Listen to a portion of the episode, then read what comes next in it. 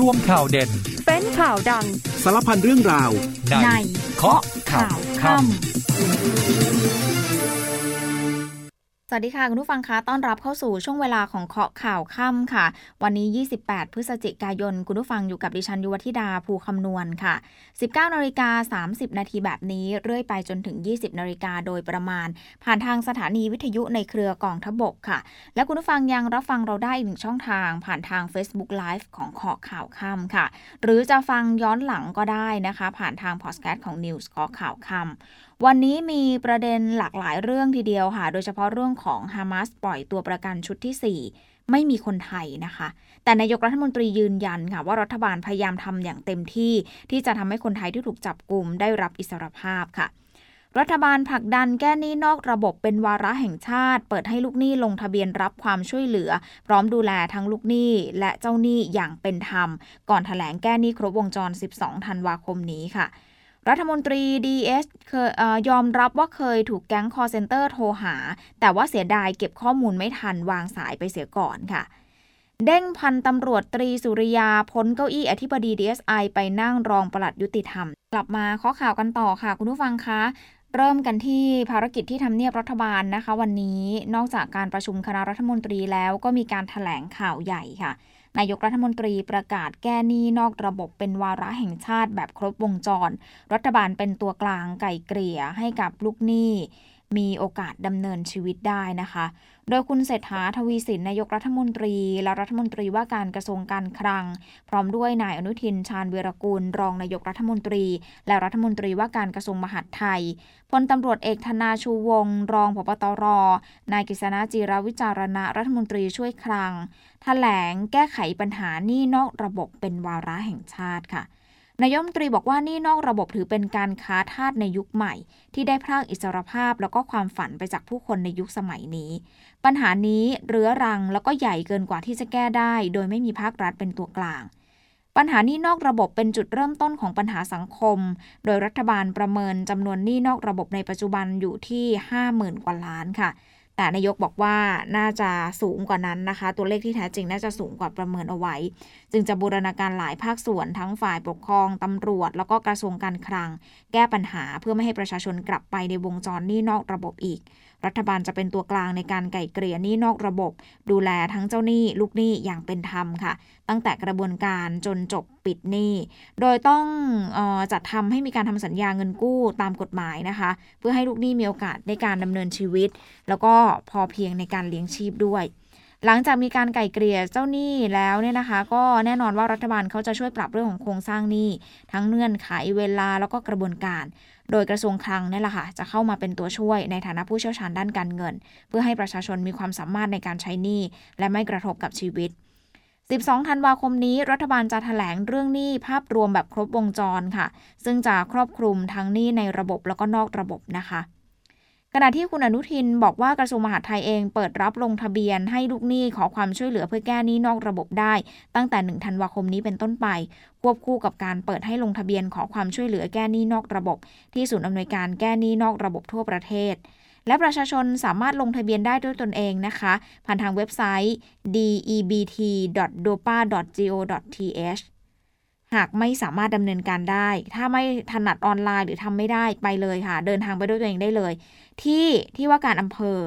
ณที่ว่าการอำเภอ ถ้าอยู่กรุงเทพไปที่สำนักงงานเขตทุกแห่งได้เลยค่ะ หรือหันศูนย์ดำรงธรรมก็ได้โทรไปสอบถามก่อนก็ได้ค่ะ 1567 ตลอด 24 ชั่วโมง ส่วนภูมิภาคค่ะติดต่อที่ว่าการอำเภอ ที่ศูนย์อำนวยการแก้ไขปัญหานี้นอกระบบ กรุงเทพติดต่อสำนักงงานเขตทุกแห่ง ผ่านช่องทางสายด่วน 1567 ตลอด 24 ชั่วโมงนะคะ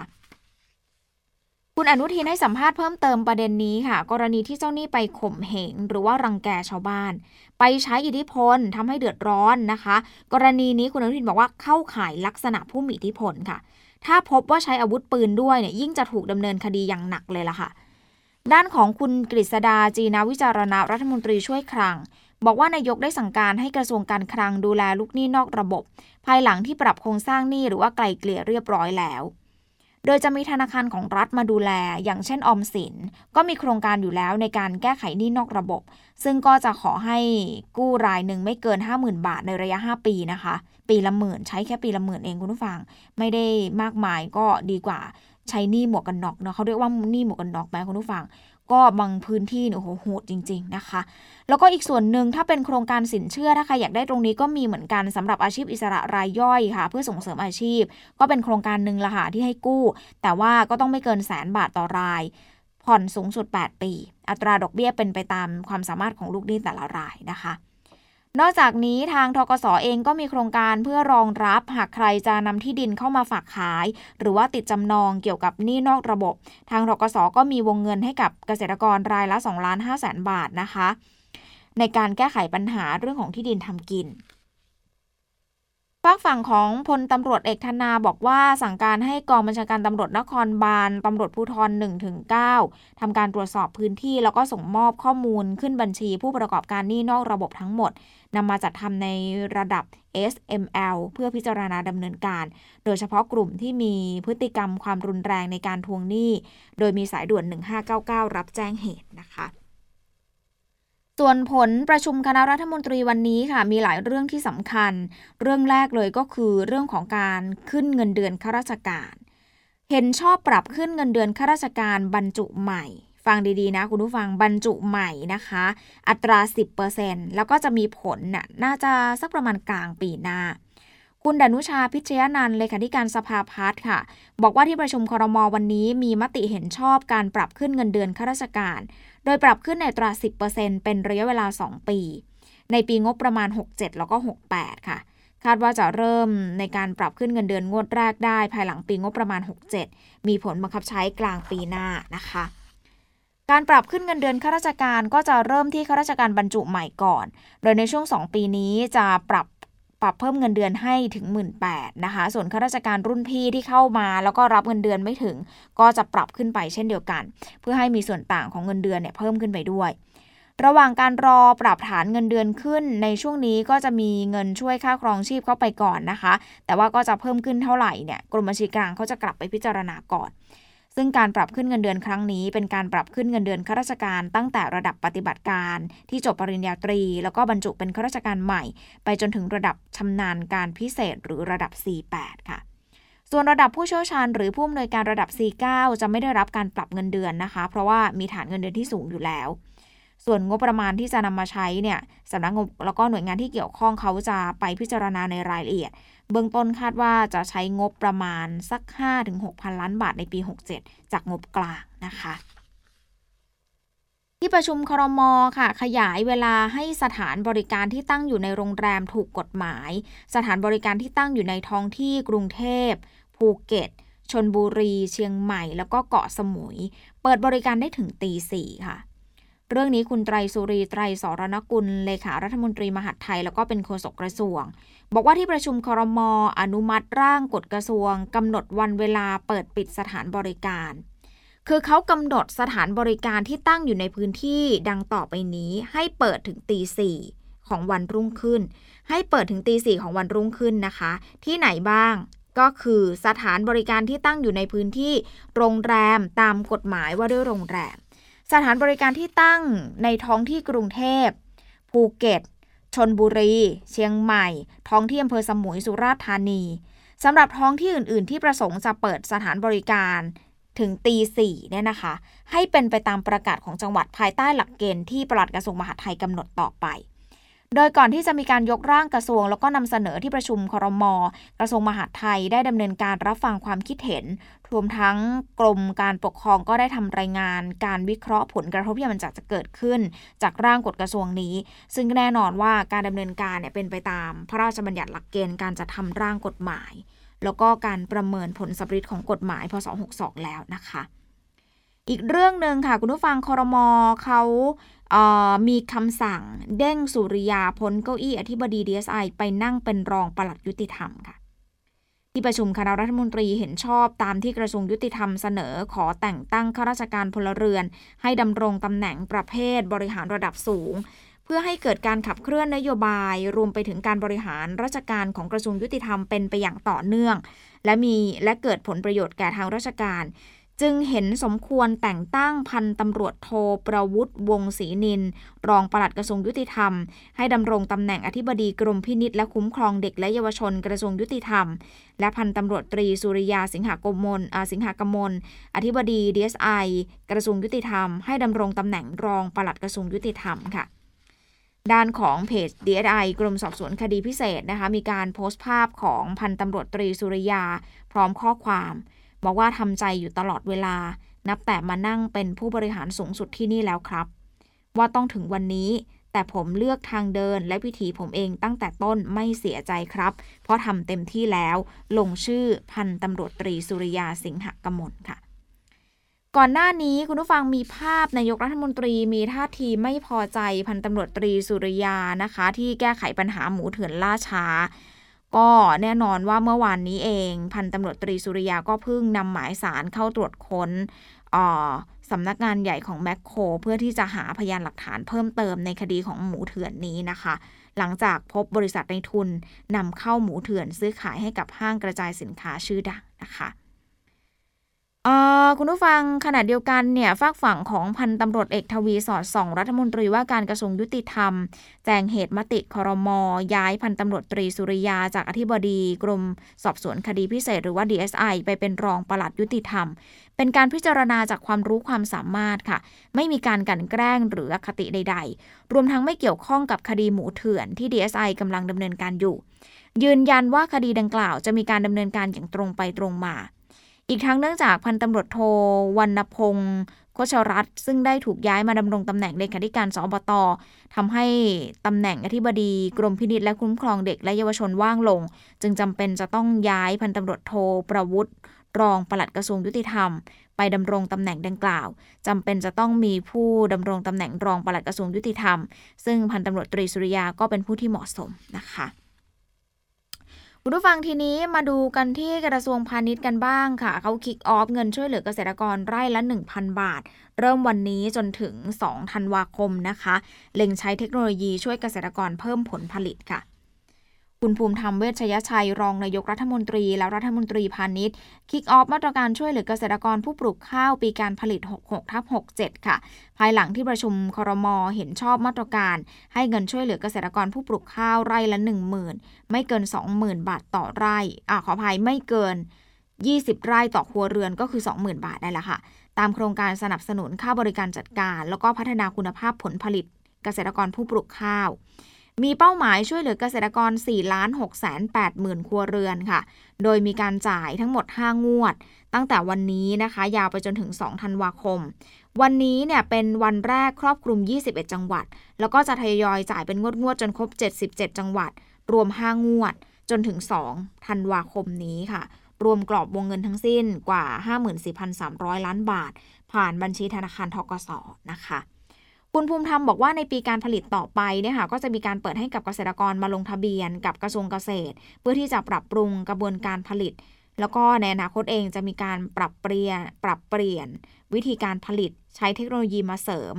ให้ผลผลิตต่อไร่เนี่ยมันสูงขึ้น เพื่อนำเงินงบประมาณมาชดเชยที่เหลือในการแก้ไขปัญหาอื่น ๆ ได้มากขึ้นนะคะทางนี้เกษตรกรสามารถอสอบ ตรวจสอบผลการโอนเงินได้ผ่านทางแอปพลิเคชัน BAAC Mobile อ่าโมบายตลอด 24 ชั่วโมงเลย เป็นแอปพลิเคชันของทกสนะคะ ไปโหลดกันได้ทั้ง iOS แล้วก็ Android แล้วก็จะมีข้อความแจ้งเตือนเงินเข้าด้วยนะคะ ก่อนไปฟังภารกิจทหารอัปเดตกันเรื่องของข่าวกระทรวงกลาโหมกันหน่อยค่ะ ล่าสุดเองคุณสุทินคลังแสงรัฐมนตรีว่าการกระทรวงกลาโหม ลงนามแต่งตั้งคุณจิรายุห่วงทรัพย์เป็นโฆษกกระทรวงกลาโหมค่ะ พื่อประสานงานกับโฆษกของกองทัพ แล้วก็ชี้แจงทำความเข้าใจกับประชาชน ซึ่งมีผลทันทีนะคะคุณผู้ฟังเดี๋ยวช่วงนี้พักกันครู่เดียวนะคะ ช่วงหน้ามาติดตามเรื่องของการปล่อยตัวคนไทย จากกลุ่มฮามาสแล้วก็ความไม่สงบในอิสราเอลนะคะ สักครู่มาติดตามค่ะ กองทบกพร้อมให้การดูแลช่วยเหลือประชาชนในทุกพื้นที่อย่างต่อเนื่อง เริ่มกันที่เจ้าหน้าที่โครงการทหารพันดีกองพันทหารราบที่ 3 กรมทหารราบที่ 23 จัดการอบรมให้ความรู้ทั้งภาคทฤษฎีและปฏิบัติ เรื่องของการปลูกผักปลอดภัย 4 สถานี ได้แก่การเตรียมดินและการทำปุ๋ยหมัก การเพาะต้นกล้า การทำน้ำหมักชีวภาพ และสารสกัดไล่แมลงศัตรูพืช การเก็บเกี่ยวเมล็ดพันธุ์ และการอบรม เรื่องของการเพาะเลี้ยงปลานิลจิลดา ซึ่งผู้เข้าอบรมสามารถนำไปต่อยอด และพัฒนาเป็นองค์ความรู้นำไปสู่การปฏิบัติในชีวิตจริงได้ต่อไป ในพื้นที่อำเภอปราศาสตร์จังหวัดสุรินทร์กองทบกพร้อมเป็นส่วนหนึ่งในการให้ความรู้เพื่อพัฒนาความเป็นอยู่ของประชาชนกองพันฐานราบที่ 2 กรมฐานราบที่ 13 ส่งกำลังพลร่วมขุดลอกคลอง พร้อมกำจัดวัชพืช ณลำห้วยเปรมตำบลนาคาอำเภอเมืองจังหวัดอุดรธานี เพื่อเพิ่มประสิทธิภาพการระบายน้ำทั้งยังเป็นการป้องกันอุทกภัยและเป็นการเพิ่มพื้นที่เก็บน้ำไว้ให้เกษตรกรใช้ทำการเกษตรได้ต่อไป กองพันฐานราบที่ 3 กรมฐานราบที่ 3 ส่งกำลังพลร่วมกับคณะครูอาจารย์ โรงเรียนบ้านคำสว่าง และประชาชนในพื้นที่ทำการเทพื้นคอนกรีต เพื่อจัดทำสนามกีฬาฟุตซอล บริเวณภายในโรงเรียน เพื่อให้นักเรียนได้มีพื้นที่จัดกิจกรรมและออกกำลังกาย ซึ่งกองทบกพร้อมสนับสนุนกำลังพลและยุทโธปกรณ์ เพื่อสร้างสภาพแวดล้อมที่ดีให้กับเยาวชน และกองพันฐานราบที่ 2 กรมฐานราบที่ 3 จัดกิจกรรม Army Barber Delivery ตัดผมฟรี ให้กับเด็กนักเรียนโรงเรียนบุญเหลือวิทยานุสรณ์2ตำบลหนองหอยอำเภอพระทองคำจังหวัดนครราชสีมา เพื่อเป็นการแบ่งเบาค่าใช้จ่ายให้กับผู้ปกครองช่วงสุดท้ายของข้อข่าวค่ำค่ะ คุณผู้ฟังยังอยู่กับดิฉัน ยุวธิดาภูคำนวณนนะคะ ช่วงนี้ไปติดตามสถานการณ์ความไม่สงบในอิสราเอลกันหน่อยค่ะ คุณผู้ฟังคะ มีรายงานว่าฮามาสปล่อยตัวประกันชุดที่ 4 รวม 11 คนกลับสู่ดินแดนอิสราเอลเป็นที่เรียบร้อยแล้ว แต่ว่ารอบนี้ไม่มีคนไทยค่ะนายกรัฐมนตรียืนยันนะคะว่ารัฐบาลก็พยายามช่วยเหลือตัวประกันไทยที่เหลือหลังจากกลุ่มฮามาสขยายเวลาหยุดยิงอีก 2 วันค่ะ นายเศรษฐาทวีสินนายกรัฐมนตรีเปิดเผยถึงความคืบหน้าการปล่อยตัวประกันชาวไทยในเหตุการณ์ความไม่สงบในอิสราเอลว่าเรื่องนี้พยายามดำเนินการอยู่ เพราะว่ากลุ่มฮามาสมีการขยายเวลาหยุดยิงชั่วคราวอีก 2 วัน ซึ่งขณะนี้นายปานปรีพหิทรานุกร รองนายกรัฐมนตรี และรัฐมนตรีว่าการกระทรวงการต่างประเทศเนี่ยก็ออกเดินทางไปที่อิสราเอลแล้วนะคะ แล้วก็มีรายงานอัปเดตล่าสุดเนี่ยนะคะ ว่าคุณปานปรีก็ไปเยี่ยมคนไทยที่ได้รับการปล่อยตัวทั้ง 17 คนนะคะ โดยกระทรวงการต่างประเทศก็มีการเผยแพร่ข้อมูล ว่าได้ไปเยี่ยมคนไทยจากเหตุการณ์ความขัดแย้งดังกล่าวนะคะ ก็ไปให้กำลังใจไปติดตามดูแล เรื่องของการรักษาคนไทยที่โรงพยาบาลด้วย ก็ให้คำมั่นว่าจะนำคนไทยเดินทางกลับสู่ประเทศไทย สู่อ้อมกอดของญาติพี่น้องโดยเร็วที่สุดค่ะ ส่วนการลอยกระทงนะคะ งานลอยกระทงเนี่ยกรุงเทพมหานคร เมื่อวานถ้าใครได้ไปเที่ยวจะเห็นว่าคึกคักมาก ๆ เลยค่ะคุณผู้ฟัง ไปดูยอดเก็บกระทงกันหน่อย ที่บอกว่าคึกคักเพราะอะไรมียอดในกระมียอดกระทงในกรุงเทพเกือบ6 0แสนใบเลยนะคะ กระทงโฟมเนี่ยเป็นที่น่าดีใจลดลงอย่างมากค่ะ กระทรวงกระทงดิจิตอลก็มีมากกว่า 3,000 ใบ คนก็เริ่มสนใจเรื่องสุขเรื่องสภาพแวดล้อมกันมากขึ้น หันมาลอยกระทงดิจิทัลกันนะคะ ประมาณ 3,000 กว่าใบ คุณเอกวรัญยู อัมอัมรปาน ซึ่งเป็นผู้ช่วยเลขานุการ ผู้ว่าราชการกรุงเทพมหานคร และโฆษกของกทม เปิดเผยว่ากทม โดยสำนักสิ่งแวดล้อม สำนักระบายน้ำแล้วก็สำนักงงานเขต 50 เขต ได้จัดเก็บกระทง ที่ประชาชนนำมาลอย เนื่องในเทศกาลลอยกระทง กรุงเทพมหานครประจำปี 66 ค่ะ ซึ่งจัดเก็บกระทงได้จำนวนทั้งสิ้นกว่า 639,000 ใบ เพิ่มขึ้นจากปี 2565 ซึ่งจัดเก็บได้จำนวนกว่า72,000 ใบ เพิ่มขึ้นมา 67,000 ใบค่ะ หรือว่าประมาณ 11%กว่าๆแต่ที่น่าสนใจก็คือสามารถเก็บกระทงที่ทำจากวัสดุธรรมชาติ หรือว่าวัสดุที่ย่อยสลายได้ง่าย เป็นมิตรกับสิ่งแวดล้อมมากขึ้น อย่างหยวกกล้วย ใบตอง มันสำปะหลัง ชานอ้อย แล้วก็ขนมปัง ประมาณ 618,000 กว่าใบค่ะ คิดเป็น 96%กว่ากว่า ส่วนกระทงที่ทำจากโฟมก็มีเหมือนกันนะ คุณผู้ฟังประมาณ 20,000 ใบ คิดเป็นประมาณ 3%นิดๆนะคะ กระทงที่ทำจากวัสดุธรรมชาติก็เพิ่มขึ้นมา 9 จาก 95%เพิ่มขึ้นมาเป็น 96.74%กระทงโฟมลดลงจาก 4.3%เป็น 3.62%ค่ะ โดยพื้นที่ที่มีปริมาณกระทงมากที่สุดก็คือเขตคลองสามวาจำนวน 31,575 ใบ เขตที่มีปริมาณกระทงน้อยที่สุดก็คือเขตป้อมปราบศัตรูพ่ายจำนวน 160 ใบ ในส่วนของการลอยกระทงดิจิทัลผ่านทาง projection mapping เนี่ยนะคะ ก็เป็นการลอยกระทงมิติใหม่ที่กรทมเขาจัดขึ้นเป็นครั้งแรก ในเทศกาลลอยกระทงปีนี้ค่ะ ก็จัดที่คลององอ่าง บริเวณสะพานบอพิษพิมุก มีประชาชนสนใจร่วมลอยกระทง 3,744 ใบนะคะ คุณผู้ฟังเรื่องของการปราบปรามแก๊งคอลเซ็นเตอร์ค่ะ เชื่อมโยงกับบัญชีม้า รัฐมนตรี DS ยอมรับว่าเคยถูกแก๊งคอลเซ็นเตอร์โทรหา แต่ว่าเขาเสียดายที่ไม่ได้เก็บข้อมูลเอาไว้ เพราะว่าเก็บไม่ทันวางสายไปเสียก่อนนะคะ แต่ว่าเรื่องของเรื่องนี้เนี่ยคุณประเสริฐรัฐมนตรี DS บอกว่าจะเร่งแก้ไขปัญหาโดยด่วน ประชาชนสามารถแจ้งมาได้ที่ 1441 สายด่วนภัยสายด่วนภัยออนไลน์ช่วยเหลือตลอด 24 ชั่วโมงนะคะ มีการกำชับสำนักคุ้มครองข้อมูลส่วนบุคคลด้วย ให้เร่งอบรมหน่วยงานที่เกี่ยวข้องทั้งภาครัฐภาคเอกชนกว่า 9,000 แห่ง เตรียมเชิญเครือข่าย ผู้ให้บริการโทรศัพท์เข้ามาหารือเกี่ยวข้องกับซิมม้าของมิจฉาชีพ เพื่อใช้ AI ในการตรวจจับด้วย ถ้าพบสงสัยก็ดำเนินการทันทีนะคะ แล้วก็จะหารือกสทช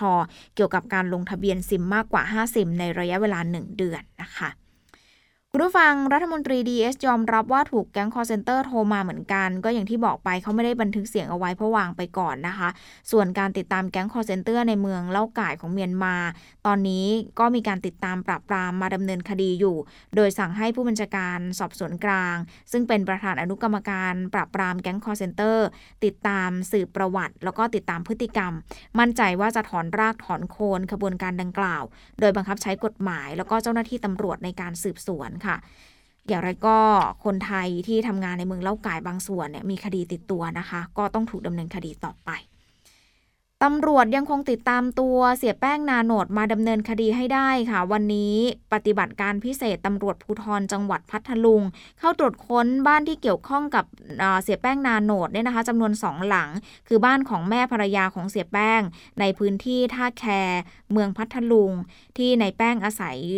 ก่อนหน้านี้ แล้วก็บ้านของในแป้งเองที่มีพี่สาว เป็นผู้อยู่อาศัยในพื้นที่ตำบลนาโนดอำเภอเมืองพัทลุง ผลการตรวจปรากฏว่าไม่พบบุคคลตามหมายจับ แล้วก็ไม่พบสิ่งผิดกฎหมายอื่น ๆ หรือว่าเชื่อมโยงกับคลิปที่นายแป้งเผยแพร่ก่อนหน้านี้ค่ะ แต่ว่าการค้นบ้านดังกล่าวเนี่ยตำรวจไปไปค้นเป็นครั้งที่สองนะคะหลังจากเกิดเหตุ ก็แน่นอนว่าก็ต้องมีการดำเนินคดีกันต่อไป เรื่องนี้คงอีกจะยาวนานเหมือนกันนะคะ เพราะว่าประมาณร่วมเดือนละสังคมก็มีการตั้งข้อสังเกตตั้งคำถามกันว่าเอ๊ะเมื่อไหร่จะจับได้สักที เพราะสูญเสียงบประมาณไปจำนวนมากแล้วเหมือนกันเนี่ยนะคะ ไปกันที่ปอทค่ะเขากวาดล้างค้าปืนผ่านโซเชียลค้น 12 จุด12 จังหวัดใน 21 จุดค่ะ พบคนร้ายตัวจริงขายกระสุนให้เด็ก 14 ปีกราดยิงพารากอนค่ะ เรื่องนี้ฟังแล้วน่าตกใจนะ คุณผู้ฟังเด็ก 14 ปีสามารถซื้อกระสุนเองได้ ที่กองบังคับการปราบปรามพลตำรวจตรีอธิป พงษ์ศิวาภัย ผู้บังคับการปอทแถลงข่าวผลการปฏิบัติการกวาดล้างผู้ค้าอาวุธปืนผ่านโซเชียล โดยปิดล้อมตรวจค้นเป้าหมาย 21 จุดใน 12 จังหวัดค่ะ รวมกรุงเทพด้วย จับกลุ่มผู้ต้องหาได้ 7 คนพร้อมของกลางอาวุธปืนหลายรายการ โดยหนึ่งในเป้าหมายของเจ้าหน้าที่ก็คือนายอภิเชษจิตเหิมอายุ 42 ปี เป็นผู้ต้องหารายสุดท้ายที่เกี่ยวพันกับคดีเด็กชายอายุ 14 ปี ก่อเหตุยิงในห้างสยามพารากอนค่ะ โดยเป็นคนขายอาวุธปืนนะคะ ขายกระสุนปืนให้ หลังเด็กได้สั่งซื้อกระสุนปืนกับผู้ต้องหากลุ่มแรกที่ถูกจับกลุ่มไปก่อนหน้านี้ขนาด 9 มม แต่เมื่อซื้อแล้วไม่สามารถใช้งานได้ จึงมีการสั่งกระสุนกับนายพิเชษอีกครั้งหนึ่งในขนาดจุด38 แล้วก็กระสุนถูกจัดส่งมาเช้าวันที่ 3 ตุลาคม ก่อนที่ในช่วงเย็นจะเกิดเหตุค่ะ เบื้องต้นเจ้าตัวยังให้การปฏิเสธข้อกล่าวหานะคะ นอกจากนี้มีการขยายจับกลุ่ม10 คนร้ายคดีช่อโกง การหลอกลวงอาวุธปืนด้วยวยนะคะ หมดเวลาของข้อข่าวค่ำค่ะ กลับมาพบกันใหม่ในวันพรุ่งนี้สำหรับวันนี้ดิฉันยุวธิดาภูคำนวณลาไปก่อนสวัสดีค่ะ มาแล้วจ้า งานกาชาติประจำปี 2566 พิเศษสุดในโอกาสครบรอบ 100 ปีงานกาชาติ มาเลือกช็อปสินค้าแบบจุใจ และอิ่มอร่อยกับอาหารหลากหลาย พร้อมร่วมกิจกรรมย้อนวันวานและการแสดงที่หาชมได้ยาก7-18 ธันวาคมนี้ที่สวนลุมพินี หรือจะเที่ยวแบบ 24 ชั่วโมงไม่มีเบื่อ ที่ www งานกาชาติ .com และ www r e s c o r d f a i r com อย่าลืมมาเจอกันที่งานกาชาติสวนลุมนา